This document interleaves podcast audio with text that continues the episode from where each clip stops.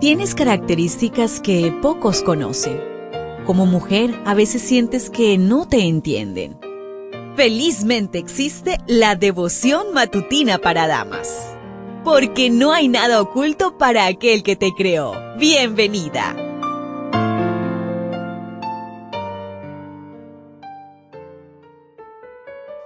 Hemos llegado al día miércoles 25 de enero mitad de semana y qué bueno es encontrarnos nuevamente aquí en el devocional de damas. Hoy trae por título Un mal convertido en bendición.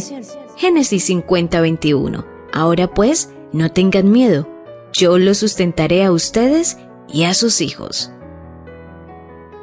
José no solo perdonó a sus hermanos, sino que les aseguró el sustento. Así es Dios.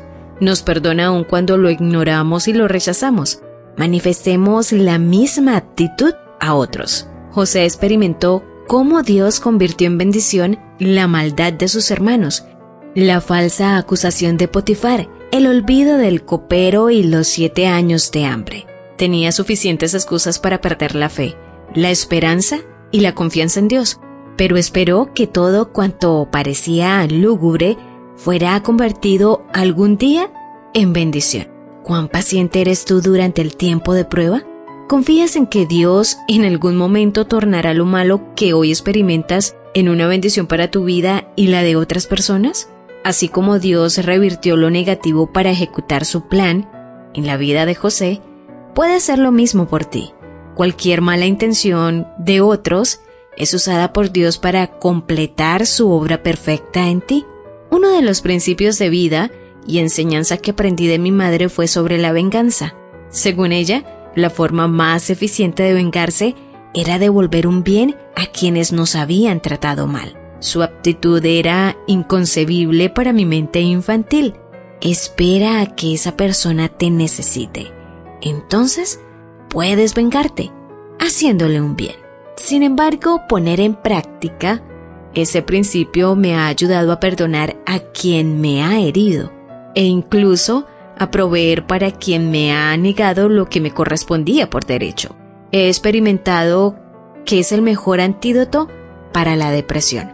Imaginar la escena cómo lucirá diez años más tarde te dará una aptitud positiva ante la vida. Hacer el bien a quien te ha hecho mal te ayuda a vivir en paz con Dios y con tus semejantes.